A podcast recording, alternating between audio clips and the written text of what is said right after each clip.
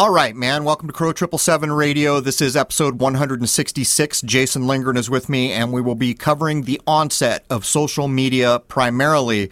And we're going to address a lot of things. In the second hour, we're going to take Facebook head on, and that's by design, of course, because we don't want to be censored by speaking openly and truly about things uh, of that nature. But one of the things we're going to address over and over, and we'll show it with the timeline and the companies that buy this, that, or the other thing, is that for some reason online there can only be one.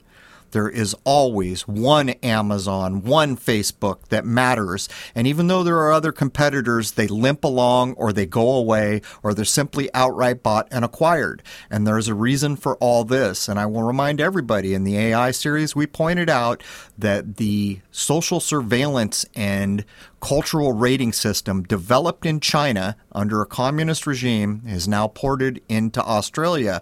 Uh, it's a thing to watch, it's a thing to think about. Uh, is everybody in this part of the world okay with living like that? Uh, I imagine we're all going to have to choose before long. Anyhow, let's jump in with Jason Lindgren, episode 166, and cover the onset of socialist media. Cheers. All right, man. Welcome to Crow Triple Seven Radio. This is episode 166. Jason Lindgren is with me today, and um, we're going to take a break in the middle of the AI series that we're going to deliver in surveillance capitalism. But the topic we're going to cover today fits right in. Uh, we're just going to run through social media, and in some ways, you could almost consider the modern era as before social media and after social media if you really think about what what a big change social media brought to our world. But anyhow, welcome, Jason. And a fine good morning to you. And indeed, I would say that the AI info goes hand in hand with the social media stuff. Well, at this point, it's all run um, by what they like to call machine learning, um, and you know we'll point this out here and there as we go through. But um, there will be a time in the future, I imagine, when people are writing the history of the early internet, uh, which is why it's you know we lived through this, so uh, the information we lay down here, if nothing else, serves as a bit of a record from what we saw happen. Machine learning, that sounds like a good album title, doesn't it?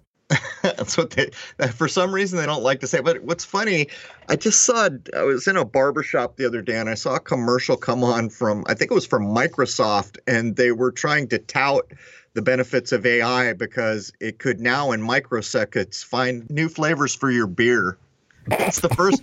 I'm not even kidding you. The first ad I've seen to kind of get people behind AI, and so they use beer, of course. Who doesn't like beer? Um, and they're telling you now because of AI, we have all these new flavors that we can put into your beer. Um, and at the end, it was a micro. I don't know whether it was beer or Microsoft they're advertising, but the main point was love AI. It makes your beer better. And does it come from baby parts?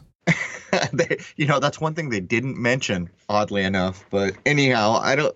I don't have a damn thing for for the intro here, Jason. I've kind of backed off the computer for about a week here. No, the last thing we did uh, was Jeranism Raw with Jeran and David Weiss. Yeah, we did some stuff on TFR. We were trying to just go out anywhere we could, and what was ironic is. Um, a lot of those shows wouldn't play back. Um, I kept getting emails, but anyhow, let's let's just jump straight into this. Let's maximize our time here. Right. So before we start into the nitty gritty here, let's just say that we're not going to name off every single piece of software, websites, apps, all of that that have popped up since the invention of the home computer in this history of social media. Instead, what we're going to show are the important marker points for social media's sure and steady creation from the way back when, and how social engineering, of course, ties into it all. Well, you know, there, there's a show, it's called American Gods um, and at certain points, I mean, they're just putting it out there in your face, and they they do a whole duty on cell phones and social media um, to basically point out to you that you're tracking yourself. And the only reason I'm mentioning this is because before we had online things like social media if someone wanted to know the amount of data they can know about someone back then, it would have took a team of people a lot of time to just know about one person. Um, that's one of the main things social media changes because if anyone's not aware, and it would be hard to imagine they're not, every bit of data online is collected now. Um, the, the new kind of king used to be cash. Well, cash is not king anymore. Uh, human data collection is what's king. But let's just jump right in here.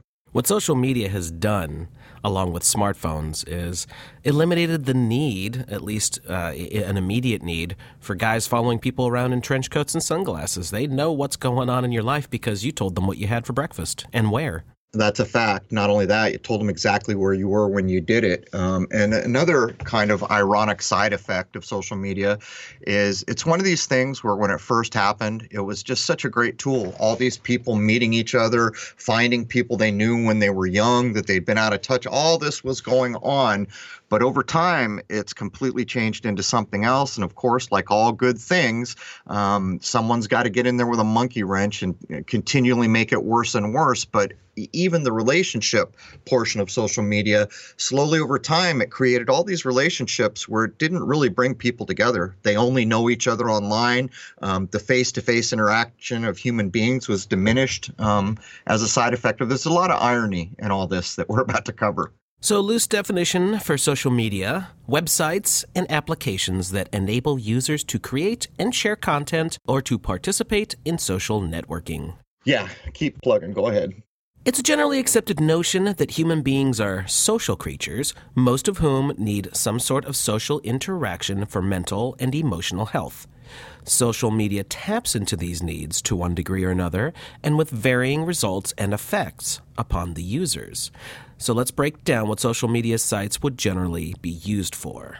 Provide a platform to meet new people and make friends, often across great distances, any of whom they most likely would never have encountered in any other way.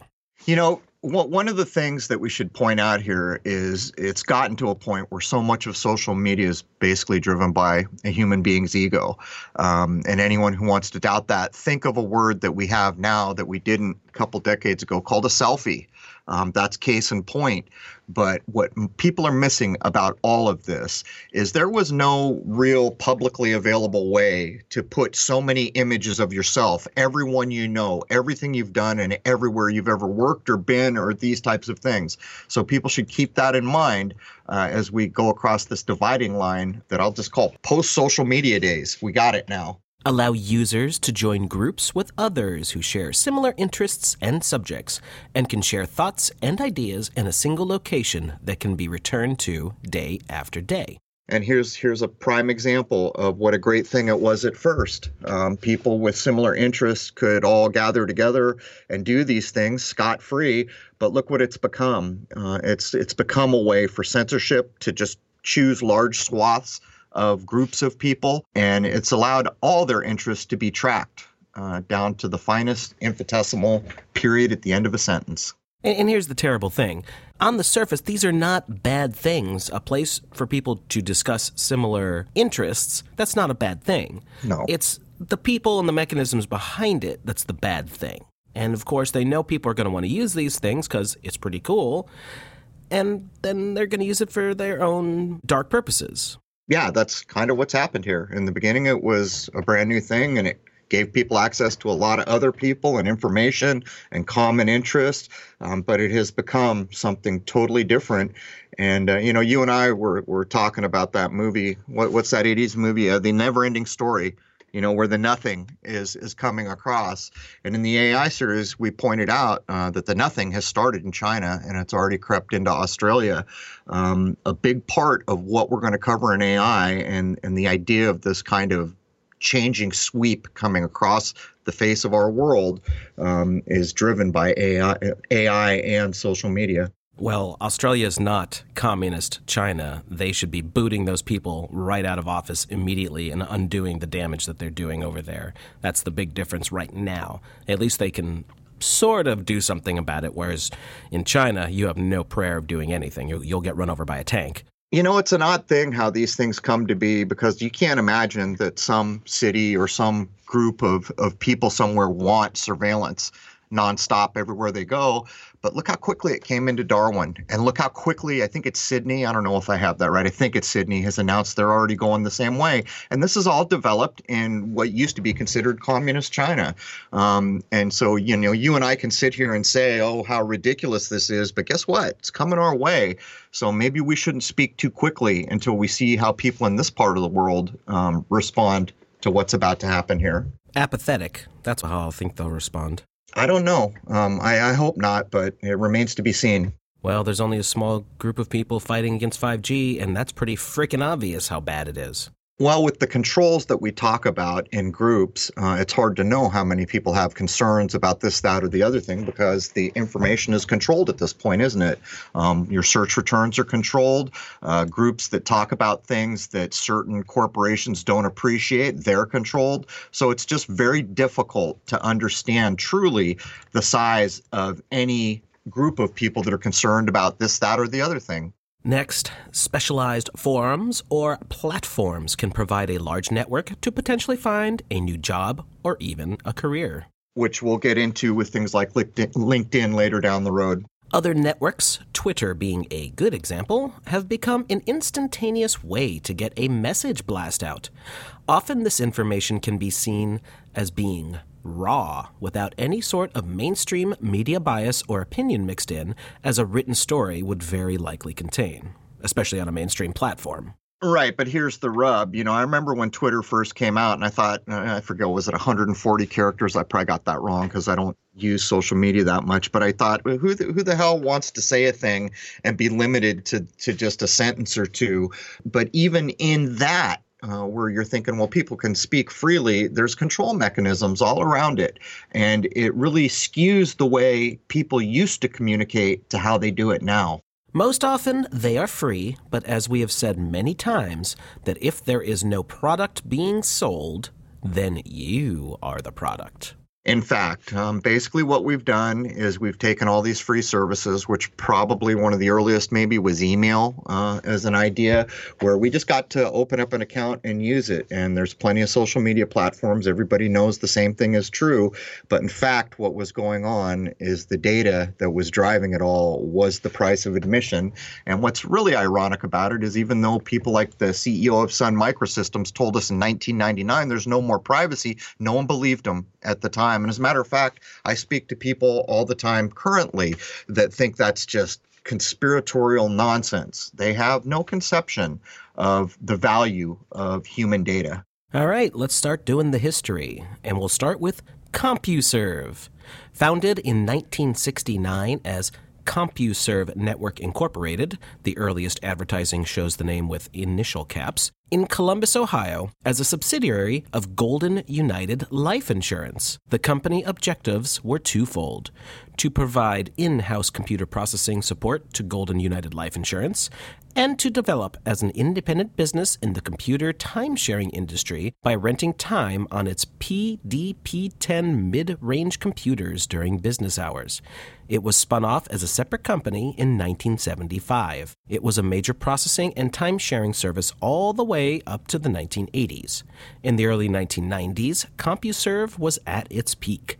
It finally began to face real competition when AOL entered the internet field in 1991. By 1995, AOL became the leader for several years. The original 1969 technology used a very simple dial up phone line system. Oh, good grief, I remember those. Oh yeah, um, and people can look back as AOL comes. Uh, it's right about the time the whole browser war nonsense was going on between Netscape and Microsoft. But you know, it wasn't too long ago, Jason. People still had email addresses with CompuServe in the email, and they were made fun of like that was some archaic dinosaur. But that's not the main the main point for for this that I think is important is some one line of research. I forget what it even was, uh, and I was kind of surprised to read it at the time. But when I logicked it out, it made perfect sense. Is that insurance companies apparently are some of the wealthiest corporations in the world, and during the research that I was doing, it claimed that it trumped oil companies by a significant uh, amount.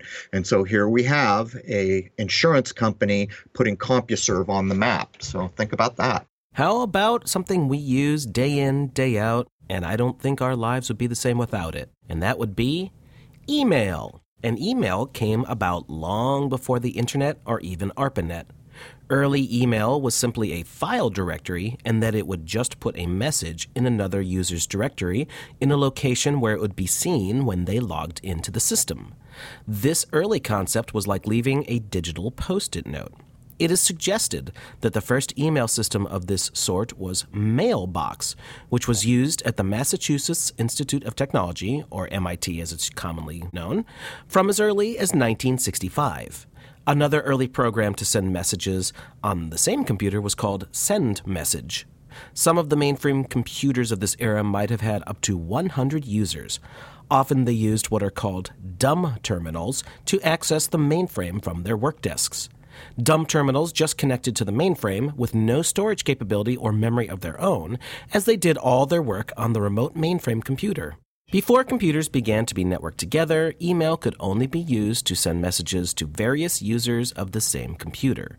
Once computers began to talk to each other over networks, however, the problem became a little more complex to deal with, as specific addresses were now needed.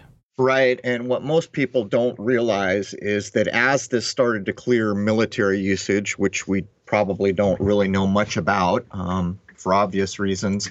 Uh, the EDU or the university systems is where this is happening. So the mass, MIT here, as is stated, all the way back uh, probably into the 60s, uh, most people have no clue that if you look back, there was a beef at one point where it was claimed that MIT was in control of all the URLs um, all the web addresses being put out. Uh, now it's ICANN, or I forget what it is now, but there was a big to do of people around the world complaining, why the hell does MIT control all of this? Well, here you go. Here's where the earliest uh, emails are being cited.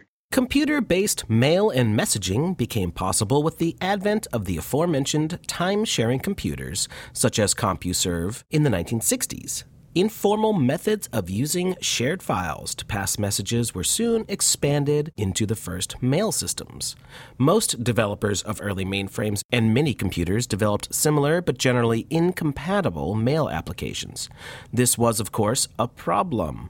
Over time, a web of gateways and routing systems would link many of them.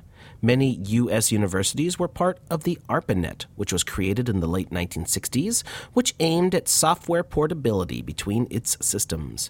That portability helped make the Simple Mail Transfer Protocol, or SMTP, increasingly influential. What is considered the first real email is said to have been sent by computer engineer Ray Tomlinson in 1971, being a test message to himself.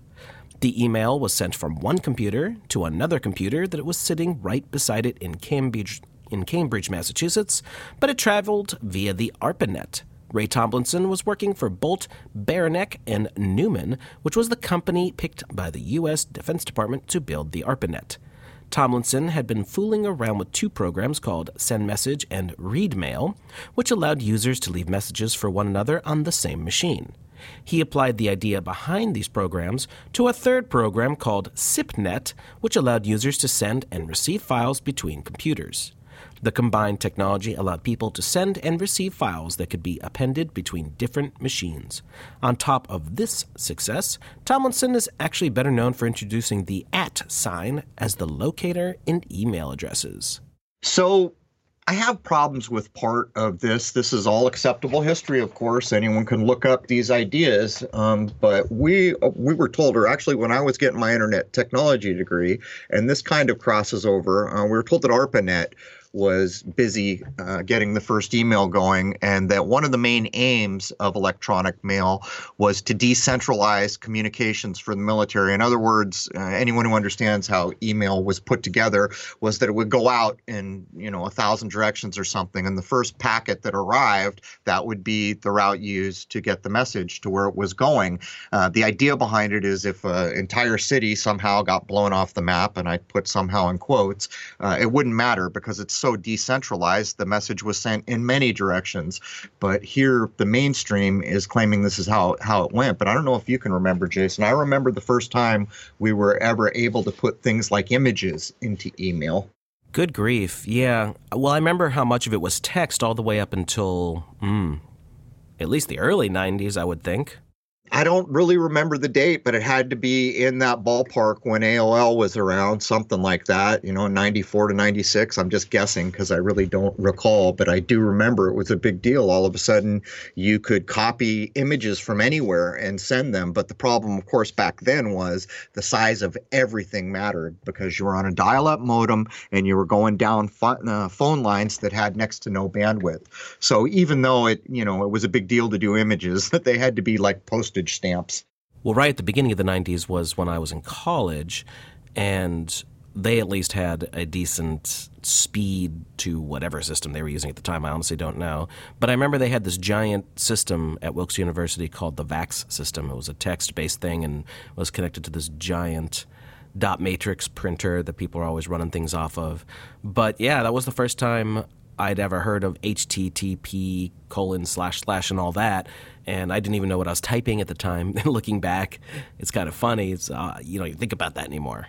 Yeah, I too remember the first time I ever saw hypertext transfer protocol on a thing, um, you know, and we're all learning what it meant then. But very few people are old enough to remember that what you're describing um, was the, the, what followed the old EDU systems, uh, where they were using the internet long before AOL, and they had these weird browsers, and I remember them, used them a couple times. Uh, Veronica, Gopher. Uh, there were no images, as far as I remember. It was all text based, uh, but that's what kind of morphed into what you're talking about. I remember a lot of people playing games too that were completely and utterly text based just communicating back and forth, basically like an instant messenger almost sort of thing. And my friends all played it enough that they became wizard levels on everything, and or whizzes, I think they called them. And I don't know, I just could never get into it. I, I seemed kind of boring, but what was cool is they uh, were able to dial into that system years afterward when everybody grew up, you know? yeah, I, I remember the very same thing, and I used to be mystified why people would spend time with those things because uh, you had to have one hell of an imagination. Uh, when I saw it, it was just like, man, that's more trouble than it's worth. Throughout the 1970s, networking technology was continually improving. By 1974, there were hundreds of military users of email because ARPANET eventually encouraged its use. Email caused a major shift in the ARPANET's purpose. Also in 1974, Larry Roberts invented email folders to make mailing over the computer a bit easier and more efficient. In 1975, John Vittal developed some software to organize email. By 1976, email had really taken off and commercial packages began to appear. Within a few years, 75% of all ARPANET traffic was email. By the end of the decade, we arrived to 1979's Usenet that allowed users to communicate through a virtual newsletter.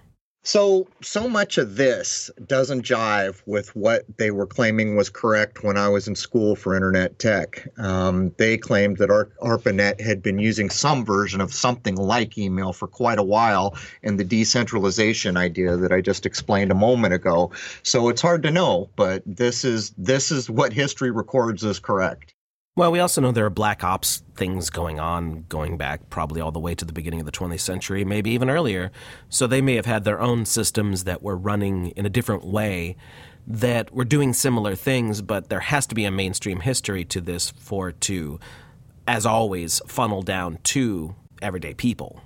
Right. What I would have recalled before the research for what we're doing now came out is that it was at the latest, or, you know, the early '60s or something. The claim that ARPANET had some kind of a messaging, decentralized messaging system. These things are hard to know now. Once we get into the 1980s, home computers were becoming more common, and the capability for real social media was becoming a reality. The concept of the bulletin board system, or the BBS, began to show up. A BBS is a computer or an application dedicated to the sharing or exchange of messages or other files on a network. The first ones were an electronic version of the type of bulletin board found on the wall in many workplaces, so the BBS was used to post simple messages between users. The BBS became the primary kind of online community through the 1980s and early 1990s before the World Wide Web arrived. So I can recall when I was in Japan in the Marine Corps in the late 80s, uh, the first gunnery sergeant to install a computer and begin to input all the comm devices as a new way to track all that stuff instead of using paper. And at the same time, there was one early adopter of the technology, and this is late 80s, bear in mind, uh, where, where one of the people where we all lived, where all the Marines lived, actually had a computer, and it was a brand new thing. So even in the late 80s, this was not widespread, but it was was catching on and it would pick up speed as it caught on. Mm, I think it was my junior and senior year in high school. I actually discovered bulletin board systems because my friend had lent me his 300 baud modem for my Atari computer, and I was able to hook the phone line of our house into that and dial into a music board system that someone had set up. And it was actually pretty cool for the time. It was. It felt like I was doing something very groundbreaking and new and modern that kind of thing you know, the bulletin boards were very early on, and I can still to this day remember the first time I spoke to a childhood friend who was in Northern California on some AOL messaging system. And it was the first time I ever saw, saw someone type in real time, and there it was on my screen. And I remember being blown away by it.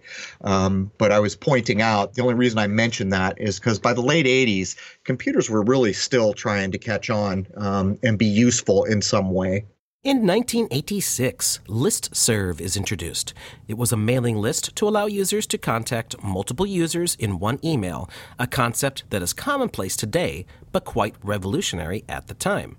Later on in the decade, we have Internet Relay Chats, or IRCs, first being used in 1988, which would continue to be popular well into the 1990s when the World Wide Web is launched. As the 90s wore on, regular usage of the internet would become a common daily thing on the home computer.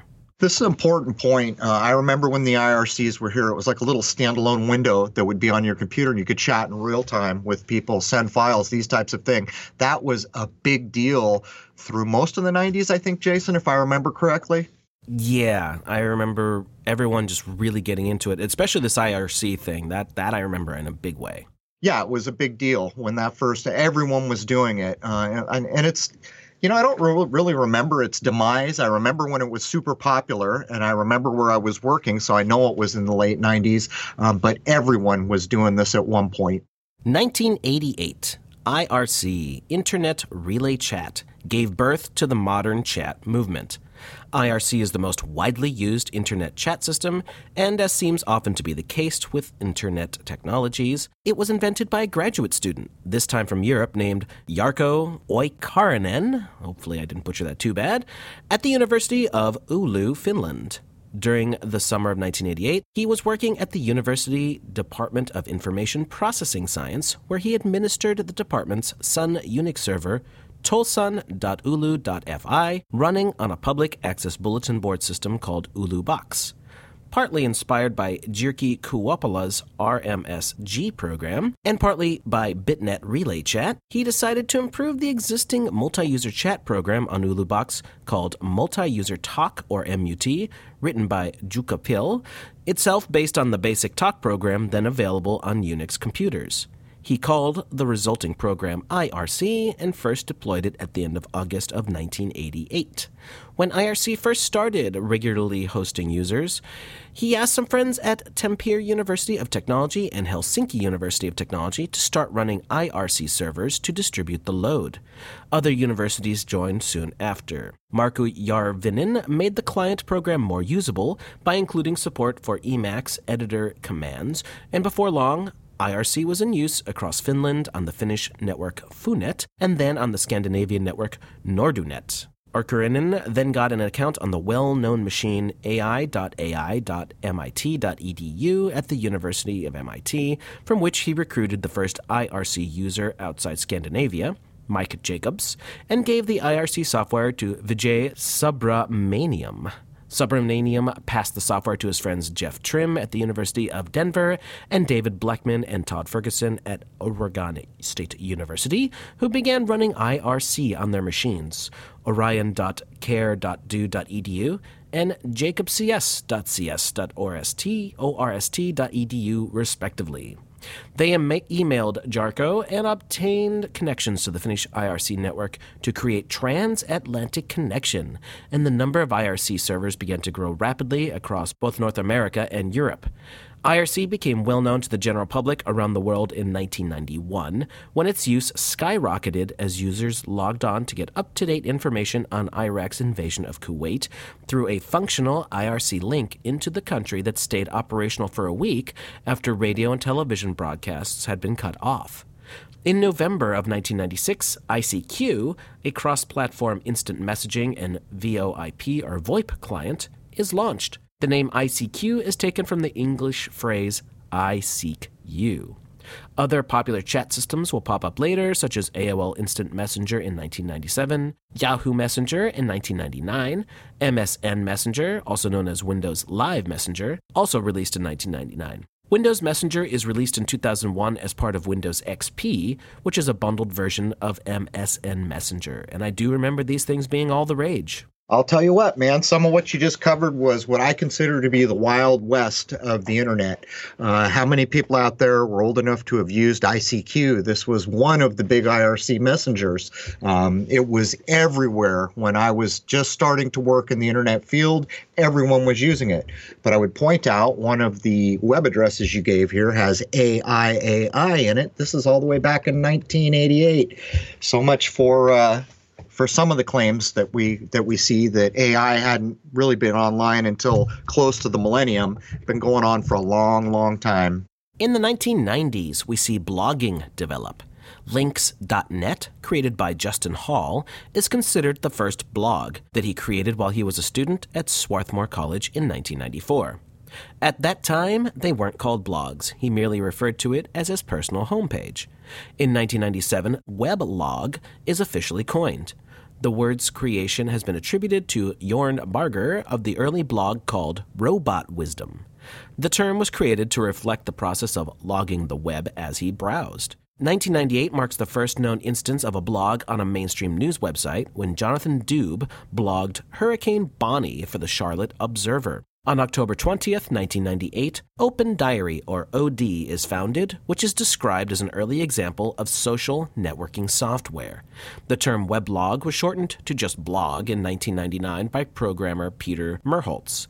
The original blogs had to be updated manually, often linked from a central homepage or archive. This wasn't very efficient, but unless you were a programmer who could create your own custom blogging platform, there just weren't any other options at this point in time. During these early years, a few different blogging platforms cropped up. LiveJournal is probably the most recognizable of the early sites. And then in 1999, the platform that would later become Blogger was started by Evan Williams and Meg Hourihan at Pyra Labs. Blogger is largely responsible for bringing blogging to the mainstream.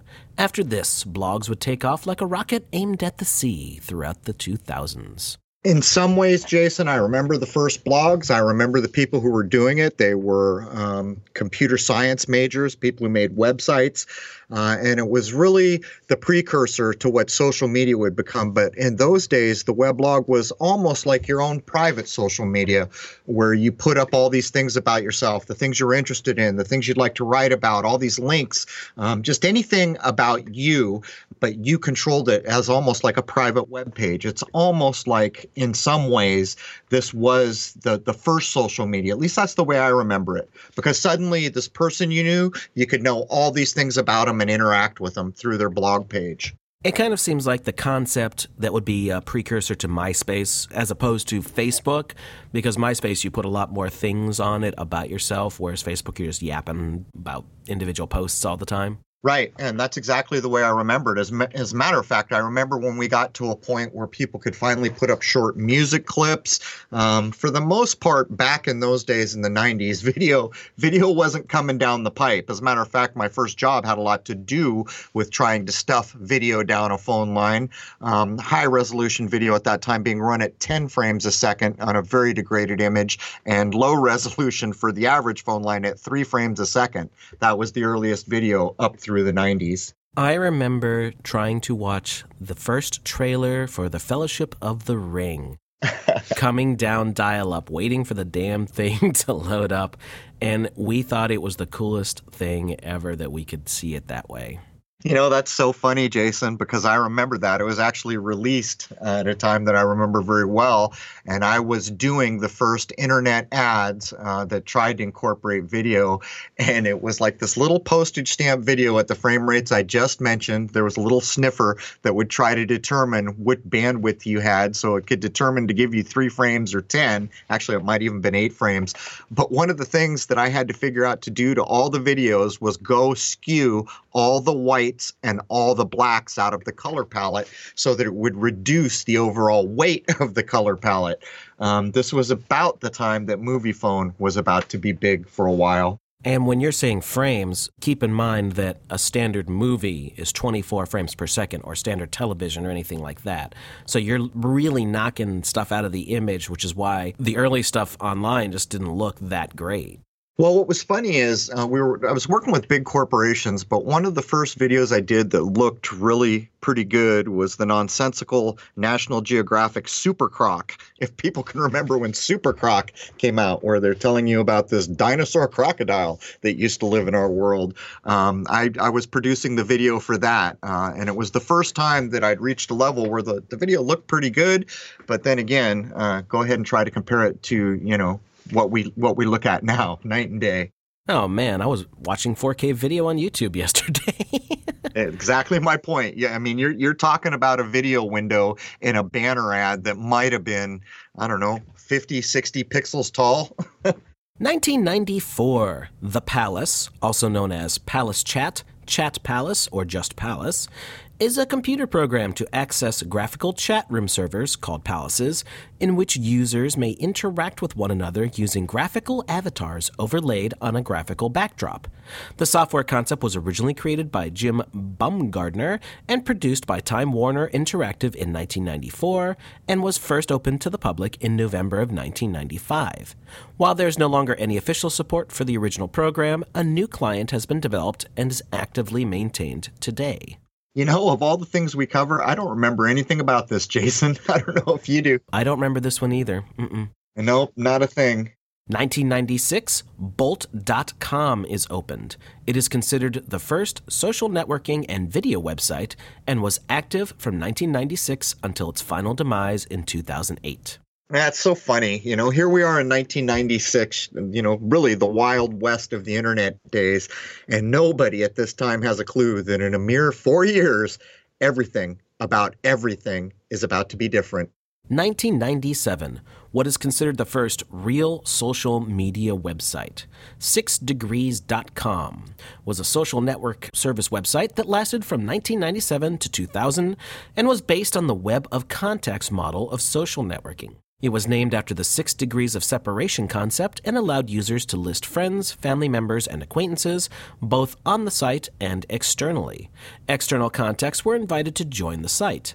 Users could send messages and post bulletin board items to people in their first, second, and third degrees, and see their connection to any other user on the site. It was one of the first manifestations of social networking websites in the format now seen today.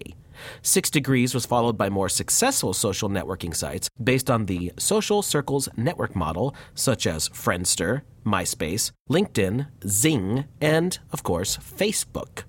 People who confirmed a relationship with an existing user but did not go on to register with the site continued to receive occasional email updates and solicitations. MacroView, later renamed to Six Degrees, the company that developed the site, was founded by CEO Andrew Weinreich in May of 1996 and was based in New York City.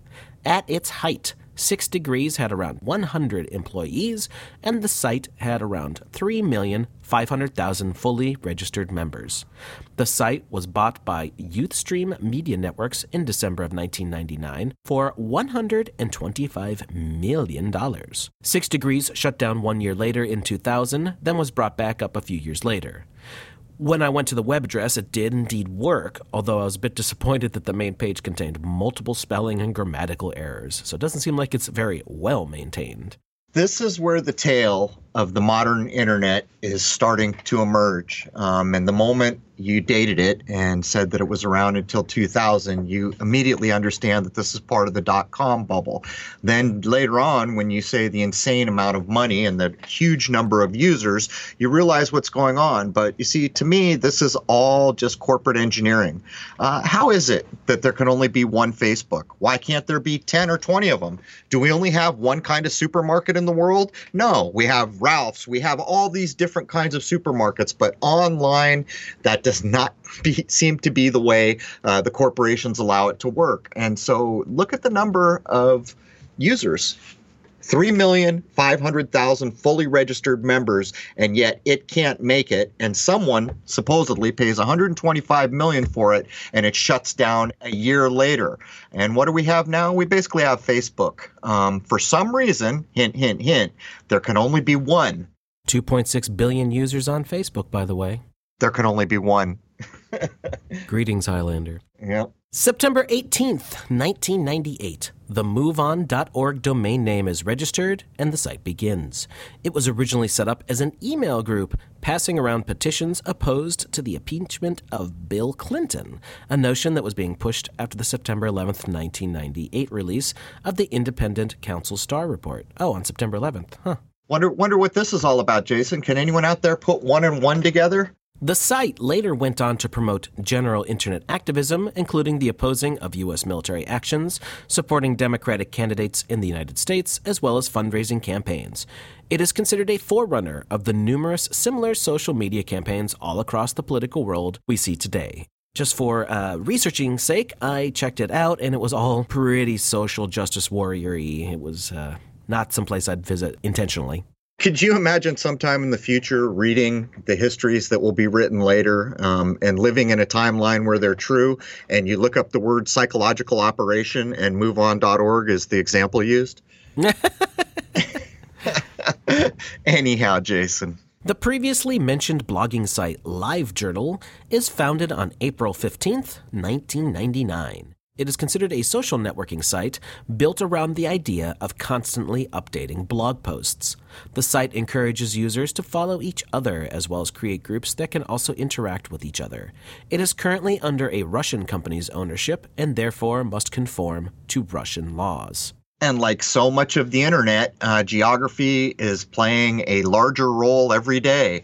Uh, there was a time in the wild west of the internet where if you were in a country and you could get online, you could access damn near anything you wanted. Those days are long gone. And as a matter of fact, uh, you will notice one thing about like a lot of emails from Russia these days. You get spam from Russia and you can't ups- unsubscribe you're told, oh, the part of the world you're in will not allow you to hit the server to unsubscribe. This is the wholesale undoing of supposedly what the original internet was for to connect a world. And yet, what we see now is geography is maybe the biggest factor in what you can see, what you can search, who you can search, and everything else. And this bullet point says that in spades. And by the way, we're talking about 1999 here. As far as today, get a VPN, folks. It helps a lot.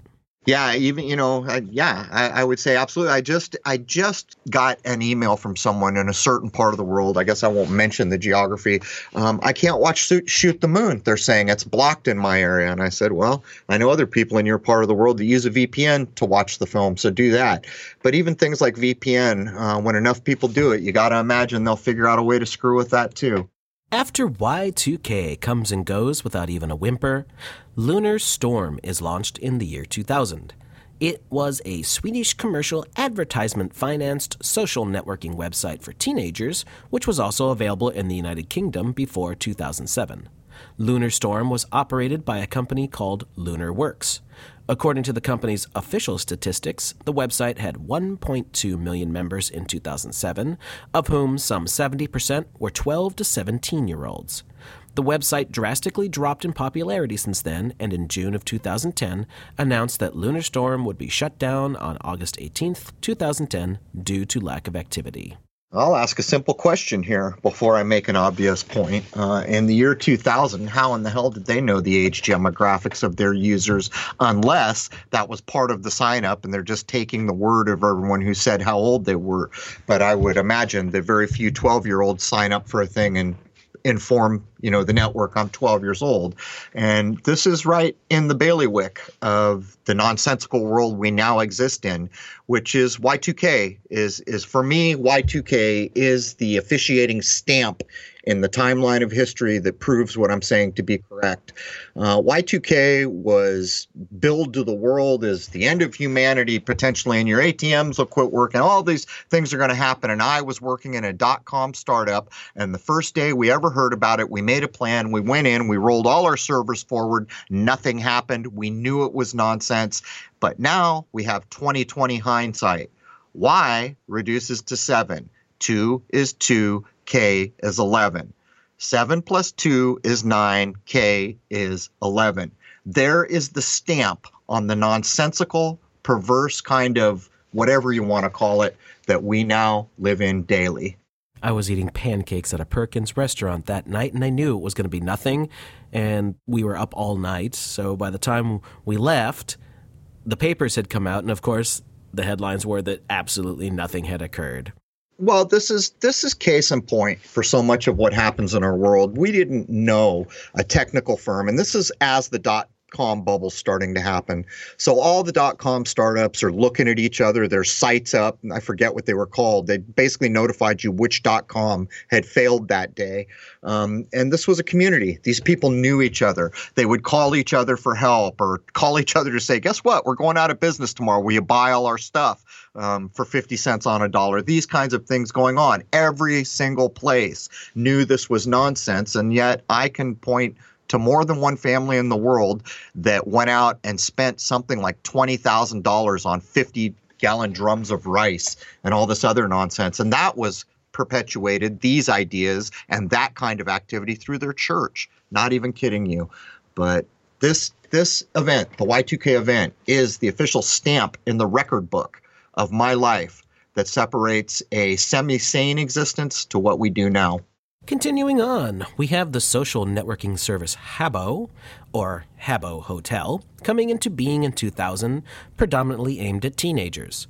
The service allows users to create their own Habbo character and design hotel rooms, meet new friends, chat with other players, organize parties, look after virtual pets, create and play games, and complete quests.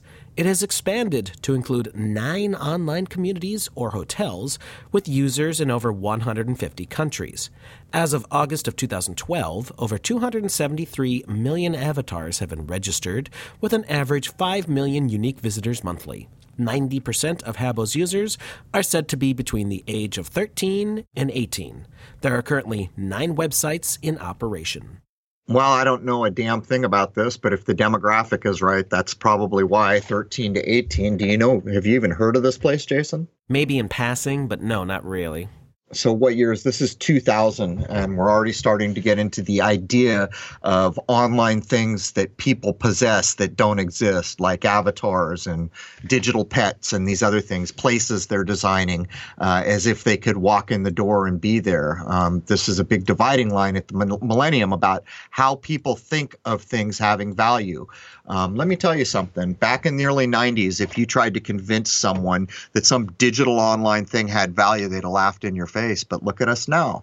Um, so much of what people consider to have value is wholly an online or digital thing that they will never hold in their hand. Well, this is also one of the big ones for creating an online persona that interacts with other people and you can add to it as you go along and that's a big part of it too. And um, that's a big part of the early days of what I call the Wild West, where you're using the internet, um, but you're whoever you want to be. Um, those days are coming to an end as Darwin, Australia ports out to Sydney, and Sydney ports out to wherever the heck is next for the Chinese surveillance capitalism coming our way. Um, over time, there is, I'll tell you where we're headed. We're headed to a part to a point where you have to be registered or licensed to use the internet. You want to log on, you got to ID yourself. You want to do something, you got to have the ID, the permission, the license to drive your car, the license to be on the internet. That is where all this is headed. Finite control. We covered this in the Decades series, but it still needs a mention on our timeline here. January 15th, 2001 is the official launch date for Wikipedia not exactly a social media website, but it is still an online community, and good grief, do a lot of people use it. A lot of people do use it, and a lot of people disparage it, um, but maybe there's a good reason why they do. It was launched in 2001. So much of the new world that we contend with every day was launched in 2001. 2002, Friendster.com goes live and is said to have been adopted by 3 million users within the first few months. Mainstream media publications such as Entertainment Weekly, Esquire, Spin, Time, US Weekly, and Vanity Fair all wrote about Friendster's success, with the founder appearing on magazine covers as well as doing the boring late night chat shows. Friendster's rapid success inspired a generation of niche social networking websites, with examples like Elfster springing up. After years of ups and downs, this one had gone the way of the dodo like so many of the others as did every website or service with stir on the end of it. Friend stir, elf stir, all the stirs. Um, makes you wonder what was really driving that kind of thing. But here we are in 2002, and it's citing all these big magazines and other things are covering them. We have just entered officially into the period of time where all magazines that had been with us throughout my lifetime are beginning to realize that their life in print media is under threat also in 2002, and still lasting to today in a certain form, Last FM is launched. It was one of the first online music databases and online radio streaming services, such as is, of course, extremely common today.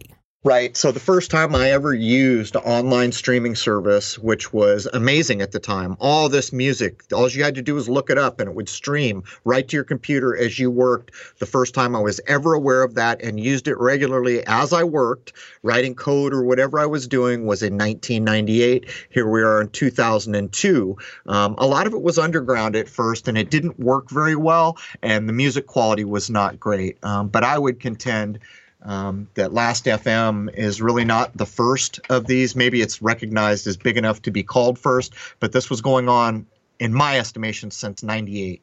In 2003, we have LinkedIn, and it is a business and employment oriented service that operates via websites that then moved into mobile apps.